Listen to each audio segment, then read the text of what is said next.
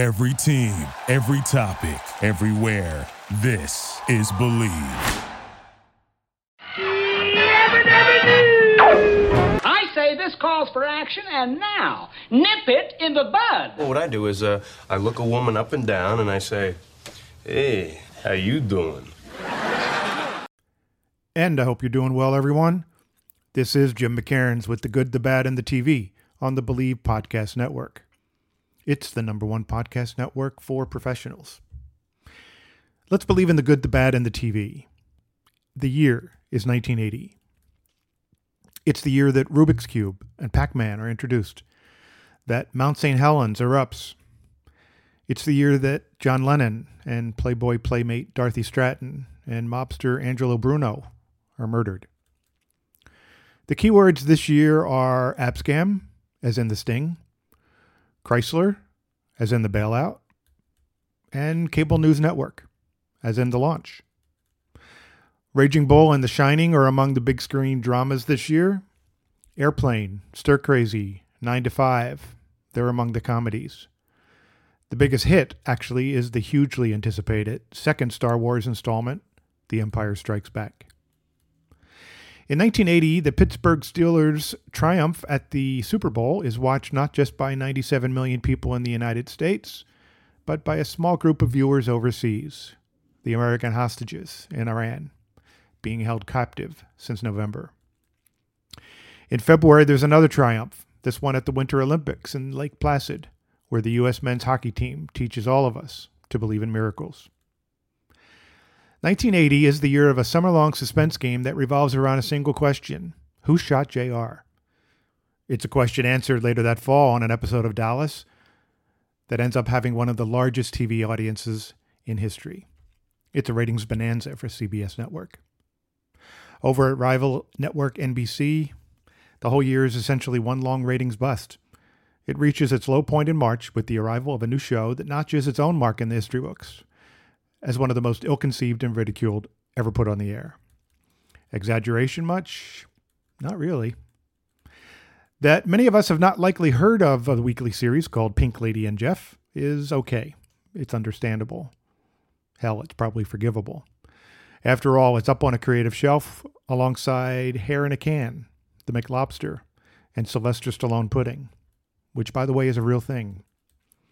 Some building block basics. The idea Pink Lady and Jeff is an old fashioned variety show that teams up a singing duo called Pink Lady with a rising comedian named Jeff Altman. It's an hour of song and comedy sketches. It comes at a time when the old fashioned variety show genre is out of fashion, though, hasn't been in fashion for years. It's all but extinct due to primetime evolution and to a late night revolution known as Saturday Night Live. Strike one. The stars. Pink Lady is a popular music group consisting of two beautiful and wildly popular 20 something Japanese singers named Mai and Kai. They're wildly popular in Japan. Neither Mai nor Kai speak English. Jeff Altman is a 29 year old New York born comedian who to date has had small supporting roles on a failed Bill Cosby variety show in 1976 and a failed Starland vocal band summer variety show in 1977. Yes, one hit wonders, the Starland Vocal Band. Altman has never worked with or met Pink Lady. He neither speaks nor understands Japanese. He seems to actually get the job because he has a contract with NBC and the network needs somebody on the show who speaks English. Strikes two and three. The show. Pink Lady and Jeff features an hour of music from Mai and Kai, comedy from Altman, and sketch humor with all three, as well as weekly celebrity guest stars. It's produced by brothers Sid and Marty Krofft, the team behind bizarre but very successful children's shows The Banana Splits, HR Pufnstuf, and Sigmund and the Sea Monsters, which always makes me laugh. Uh, efforts that through the years have some in the TV industry wondering if the Krofft brothers work under the influence of LSD, just like in general on any given day. They say they don't that Sid and Marty are behind the recent primetime misfire called the Brady Bunch Variety Hour, generally considered the worst TV idea ever, doesn't help. Strike four. When Sid and Marty agree to produce Pink Lady and Jeff, they seem to be under the impression that Mai and Kai speak English. When they find out otherwise, they plunge ahead nonetheless. When the network signs on to air Pink Lady and Jeff, it seems to be under the impression that Mai and Kai speak English. When it finds out otherwise, it plunges ahead nonetheless. Strikes five and six. But the directive is that Pink Lady will use English on the show, English only, even if memorized and spoken phonetically. Which further means that Mai and Kai won't be performing the Japanese hits they are known for in Japan and comfortable with in Japan, but rather familiar American Top 40 songs, which they'll have to lip sync to after memorizing. Songs like the current disco hit Boogie Wonderland, footage of which from the show itself on YouTube, when it comes to You Have to See It to Believe It, ranks up there with the Zapruder film. Strike seven.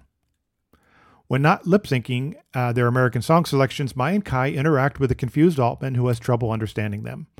So the humor essentially rests on weekly ridicule of a pair of Japanese women just because they speak Japanese. And then each episode ends with all three of them in a hot tub. Strike a million. Are you watching it? Poor NBC. Only a few years ago, it's a network on the upswing, not doing as well as rivals CBS and ABC, but well enough, and with a few key series that are getting both Emmy recognition and decent ratings.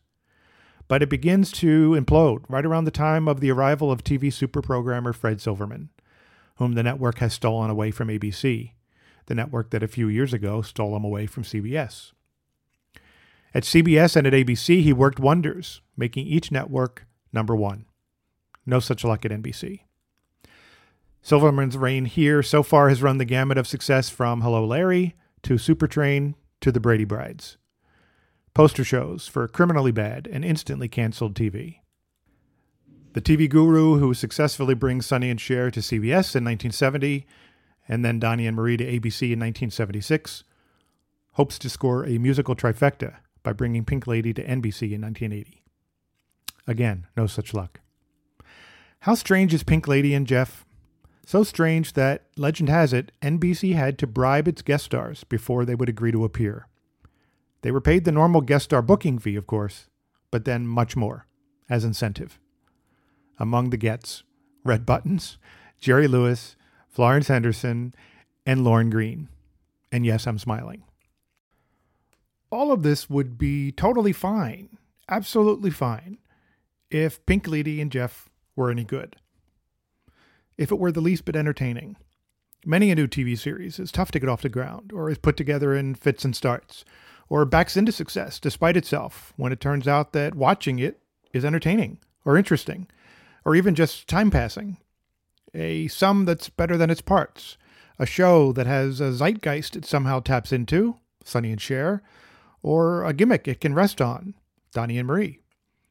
Pink Lady and Jeff isn't one of these shows. Even by 1980 standards, it's plain tough to sit through. Forced, robotic, unappealing, synthetic. And that's just the two women. And try as he does, the accomplished stand up that Jeff Altman is cannot rescue the material he's given. On the show's first episode, his very first episode, following an introduction of a video clip that shows Pink Lady in concert back in Japan at a sold out, packed stadium concert, apparently to prove to those watching that night uh, that the act is legit and not an NBC practical joke. Altman says, Boy, I wish I had the tempura concession on that. The three have zero chemistry, with the result adding up to something about as organic as the canned cheers and actual whistling that producers insert to sweeten the live audience reactions to the music or to the comedy. Then there are those comedy sketches, like the one that features Pink Lady in kung fu outfits, or the comedy guest appearances with the mugging Jerry Lewis, or a manic Sherman Hemsley. And then there's the one episode that has Florence Henderson singing America the Beautiful. The interesting bit of trivia here about a series that is all but trivia itself Pink Lady and Jeff is canceled after just five weeks, by the way is that before and during production, there's rumor of an ongoing fight behind the scenes over the show's very title, Reps for Pink Lady insist that the series should be known only as just that Pink Lady. They are huge in Japan, after all.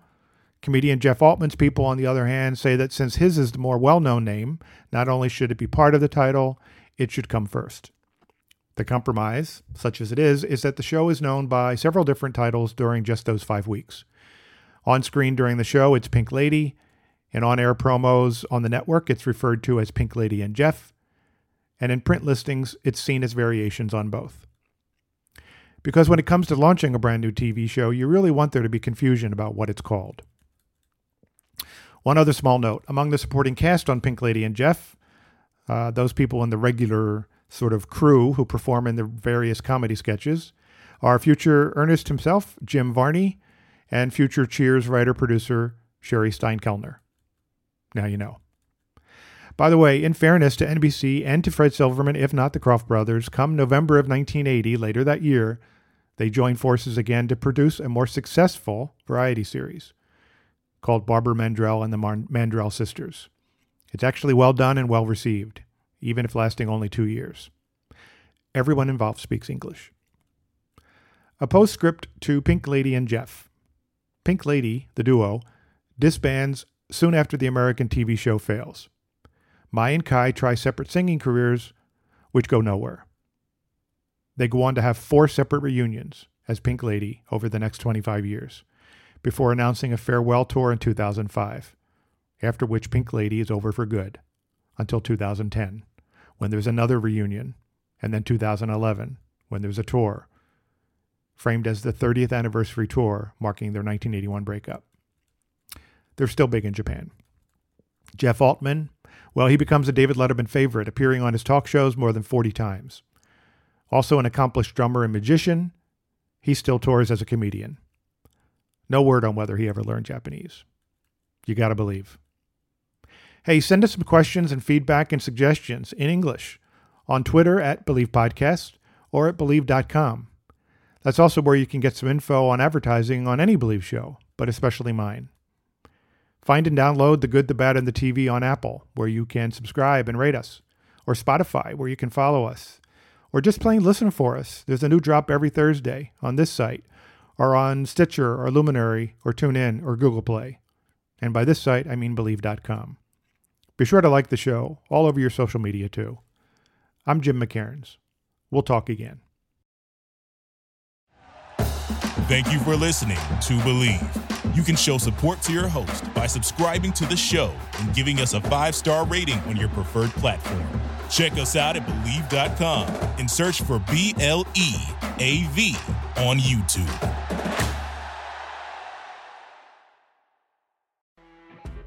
You know, when you're listening to a true crime story that has an unbelievable plot twist that makes you stop in your tracks? That's what our podcast, People Are the Worst, brings you with each episode. I'm Rachel. And I'm Rebecca. We're identical twins who love true crime cases that make you say, didn't see that coming, and we hate the people responsible for them. Listen to People Are the Worst now on Apple, Spotify, or wherever you get your podcasts.